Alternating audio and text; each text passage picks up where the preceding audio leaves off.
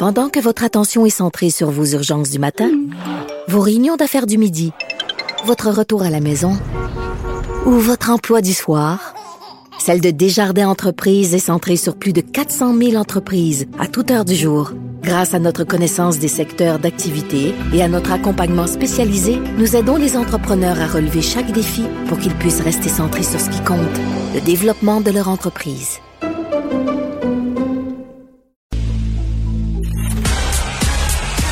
Geneviève Peterson, la déesse de l'information.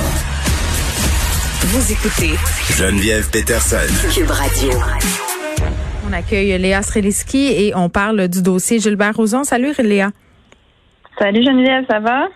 Ben oui, écoute, entre l'affaire Michel Brûlé, l'affaire Gilbert Rozon, la vie continue et les agresseurs sexuels présumés continuent de subir leur procès. Absolument, et cette ambiance de dégoût continue de s'accaparer. C'est un peu ça. C'est toujours ça. Je veux dire, j'aimerais qu'il y ait une distance entre moi et les autres femmes, tu sais. Mais si jamais les hommes qui nous écoutent veulent imaginer ce que c'est, imaginez quand vous regardez un film ou une vidéo et qu'il y a un gars qui se prend un coup de pied dans les couilles, automatiquement vous le ressentez dans votre corps, vous contractez. Je l'ai vu que vous contractez. Nous, je pense que quand on parle d'agression sexuelle ou de toute la stratégie masculine aussi, parce que là, pour l'instant, je sais que Gilbert Rozon est en train de témoigner cet après-midi. On a surtout dans les médias eu accès au témoignage de madame, de sa présumée victime. Et juste son récit qu'on dit qu'elle a livré avec aplomb, juste ce récit, toute cette stratégie, ce que j'imagine était une stratégie de la part de Gilbert Rozon pour dire qu'il avait besoin à 2h du matin d'aller chercher des papiers chez sa secrétaire avant de la raccompagner, elle, sa présumée. C'était des papiers très importants, Léa. Exactement. Donc toute cette stratégie masculine pour, j'imagine, en arriver à ses fins, pour la croiser, pour passer une nuit avec elle. Tout ça, c'est quelque chose que nous vivons, nous femmes, quand il s'agit pas d'une agression sexuelle et pour celles qui sont pas chanceuses, qui finissent par aboutir par des agressions sexuelles. Donc, c'est cette ambiance-là dont je voulais qu'on se parle. Évidemment, MeToo, tout le mouvement MeToo, le mouvement Moi aussi, ça a fait que maintenant, le silence se brise. Hein. Je pense que même jusqu'il y a, 10 ans peut-être, moi je ne pensais jamais que les femmes prendraient la parole à ce point sur les agressions sexuelles. Je pensais que le silence allait demeurer épais. Hey, t'es généreuse, 10 ans, parce que même moi, lors des premiers balbutiements du mouvement MeToo, là, je pensais pas qu'on allait se rendre là. On a comme pogné une coche au-dessus là cet été. Il se passe de quoi? Il se passe quelque chose. Il y a une espèce de prise de conscience. Et moi, vraiment, je voyais dans ma propre famille, autour de moi, j'ai des amis, je voyais le silence de tombe qu'il y avait par rapport à ça. Je me souviens qu'une fois, j'avais regardé Oprah, il y a peut-être 10 ans, qui parlait de ce que elle avait vécu. Ouais. Il y avait une victime, en fait, qui lui racontait ce qu'elle avait vécu. Et puis, ça faisait écho chez elle à un point qu'elle en tremblait. Et je voyais littéralement des couches de silence tomber et je la voyais comment elle avait été emmurée dans ce silence. Et ce silence-là, pour moi, était tellement épais que je pensais pas qu'on finirait par être capable d'assister à des scènes d'une femme qui est dans une cour de justice et qui dit haut et fort ce qui lui est arrivé. Souvenons-nous du juge Kavanaugh aux États-Unis. Bon, évidemment, à la Cour suprême, évidemment, il siège maintenant à la Cour suprême parce que le pouvoir étant ce qu'il est. Mais le témoignage de, encore une fois, sa présumée victime à l'époque, je veux dire, je pensais jamais qu'on verrait des scènes comme ça, moi. Je pensais qu'on allait rester emmurés dans le silence. Donc, au moins, la route semble se faire, même si, par exemple, le juge Kavanaugh siège à la Cour suprême, même si malheureusement. Oui, mais tu sais, chaque jour, je discute avec Nicole Gibault, qui est une ancienne juge, et ce qu'on constate ensemble, jour après jour, c'est que les peines d'emprisonnement pour les agressions sexuelles et le discours qui vient avec, là, de la part de la magistrature, a beaucoup changé. On envoie un message clair, on veut plus, justement, que ça sera. Il y a vraiment un changement de paradigme, là. J'ai envie de dire que, pis c'est pas moi qui ai inventé cette phrase-là, je crois que c'est Virginie Despentes, mais la honte est en train de changer de camp. Oui. Oui, et puis aussi, c'est parce que ce que ça a fait que les femmes brisent le silence, c'est parce que Le silence cachait à quel point on est meurtri par ces agressions-là. Donc, ça les banalisait à grandeur de la société, là, tu sais. Mais il y avait une prise de conscience nécessaire aussi chez les hommes qui ne sont pas des agresseurs, qui comprennent à quel point ça nous marque, puis à quel point même une petite agression sexuelle, là, genre, je dis petite entre guillemets, là, c'est-à-dire que même un geste, tu sais, ce qu'on appelle même des micro-agressions, là, c'est-à-dire que ça nous heurte vraiment dans notre chair.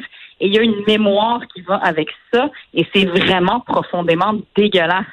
Puis je me souviens qu'il y a plusieurs années, pour essayer de faire comprendre aux gens qui disent « Ouais, mais pourquoi elle n'en a pas parlé avant, par exemple, dans le cas qui nous intéresse, Rozon, contre cette dame-là? » Oui, c'était en 80, la présumée agression, là. C'est évidemment, ça fait de nombreuses années.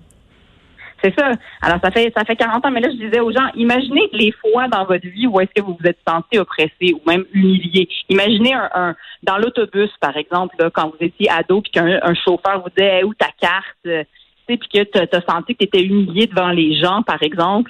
Je disais, imagine des scènes comme ça, là, ou bien un bully dans la cour d'école, ou bien un boss qui était pas gentil avec toi, ou bien qui utilisait son pouvoir pour t'humilier, OK? Déjà, c'est une scène que t'aimes pas vivre, ça te tente pas d'en parler, mais rajoute à ça tes parties génitales, man.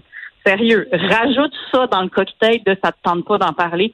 Dis-moi si ça te tente plus d'en parler, tu sais. Oui, surtout quand on connaît les réactions. Là, moi, ça me fait capoter. Je me promène sur les médias sociaux, évidemment, pour lire les articles consacrés, que ce soit au procès de Michel Brûlé, Harvey Weinstein, Gilbert Rozon, Éric Lapointe. Là, je veux pas toutes les mettre dans le même panier. Là, c'est pas le même genre de crime, mais je m'intéresse à ces procès-là et les commentaires en dessous.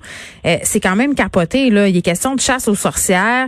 Il est question aussi de crédibilité des victimes, du fait aussi qu'elles étaient apparemment sûrement consentantes, étant donné que coucher avec un homme puissant et connu, c'est donc l'objectif de vie de toute femme. Puis il y a des femmes aussi qui écrivent en dessous. Moi, c'est ça qui me fait le plus capoter puis qui me fait le plus de peine. Des femmes qui écrivent « Ben moi, j'ai déjà vécu des affaires de même, puis je me suis fermée la gueule, puis je suis pas traumatisée. » Oui, mais bon, ça dépend vraiment de comment est-ce que tu vis les affaires. Ouais. Si tu n'as pas été traumatisé, peut-être que c'était pas exactement la même affaire non plus. Puis je veux dire, après, c'est à la sensibilité de chacun, mais sauf qu'une agression, c'est une agression. T'es pas consentant, point à la ligne, là, tu sais. Puis après, il y a aussi tout un espèce de comportement qui doit changer puis qu'on a tellement accepté. La phrase du témoignage de cette présumée victime, ce qui m'a le plus glacé le sang, c'est qu'elle a dit « Pour m'en sortir, je vais le laisser faire ». Puis ça, c'est souvent que tellement de femmes vivent, là, et ça m'a glacé le sang. Mais tu sais quoi, à un moment donné, Éric Duhomme avait fait un commentaire très maladroit sur le viol en disant si tu laisses les portes de ton char débarrées, ben y a pas de plainte que tu te fais voler ton char. Puis j'avais été à l'émission Deux hommes en or pour commenter cette histoire-là. Puis à un moment donné dans l'entrevue, j'avais dit la chose suivante. J'avais dit il y a aucune fille que je connais qui a jamais couché avec un gars parce que c'était moins compliqué que de pas coucher avec. Et je m'en rappelle, ça avait tellement fait réagir. Puis tu sais, sur ce que tu dis, sur l'inaction, le fait de rester passive, d'attendre que ça passe, que ce soit dans le cas d'un viol ou dans le cas même d'une relation qui est simili-consentie, parce que justement, ça serait moins compliqué. Beaucoup de femmes, c'est le refuge qu'elles trouvent, c'est le moyen qu'elles trouvent. Ouais. Puis ça aussi, il va falloir qu'on s'en parle parce que tout ça fait partie des zones grises, tu sais. Puis et c'est vrai que dans tout ce mouvement MeToo, puis dans toute cette prise de conscience, c'est une prise de conscience chez les hommes et chez les femmes. Puis chez les femmes aussi. Écoute, moi, je veux dire, je l'ai raconté. J'ai dit, moi, j'ai vécu aussi une agression sexuelle de la part d'un pédiatre quand j'avais 14 ans. Et il a fallu que je le raconte à celui qui est mon mari maintenant. Quand j'avais 25 ans, je lui ai raconté cette scène-là et il a fallu que lui me fasse prendre de conscience de à quel point c'était grave ce que j'avais vécu. Parce que je choisissais de le banaliser parce que ça me tentait pas de faire face à cette souffrance d'un médecin qui m'avait vu grandir. Mes parents m'avaient amené le voir des millions de fois. Je veux dire, ça me tentait pas de faire face à ça. Ça me tentait pas de raconter à ma famille. Puis, il a fallu que ça soit mon chum qui me dise « Mais Léa, il faut que tu le dénonces. C'est un pédophile, ce gars-là. C'est dégueulasse. » Puis, ça fait partie des prises de conscience, justement, des hommes et des femmes. Puis, ce dont tu parles, je vais le laisser faire. Ben, pour moi, tout ça, c'est dans la grosse marmite dégoûtante qui font partie de tous ces sujets de conversation que, malheureusement, nous devons avoir. Et j'haïs ça, parler de ça, parce que vraiment, profondément, je me reviens à mon coup de pied dans les couilles. Ça me fait ça. J'aime vraiment pas ça.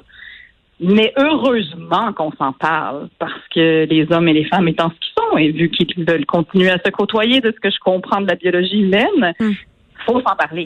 Ouais, puis j'ai bien hâte que le comité transpartisan qui se penche sur les cas d'agression sexuelle puis la façon notamment dont ils sont judiciarisés se penche sur la question du consentement, Léa, parce que c'est encore c'est important la question du consentement dans ces causes-là. Je veux pas dire le contraire. À un moment donné, les gens ont le droit à la présomption d'innocence, mais quand l'ensemble de la preuve repose sur la crédibilité de la victime, puis d'aller en avant, dire ben là t'étais-tu si consentante que tu sais à un moment donné là, je pense qu'il y aurait façon de mieux faire les choses. Léa Stréliski, merci beaucoup. On se retrouve la semaine prochaine. Absolument. À bientôt, Geneviève. Salut. Merci. Bye.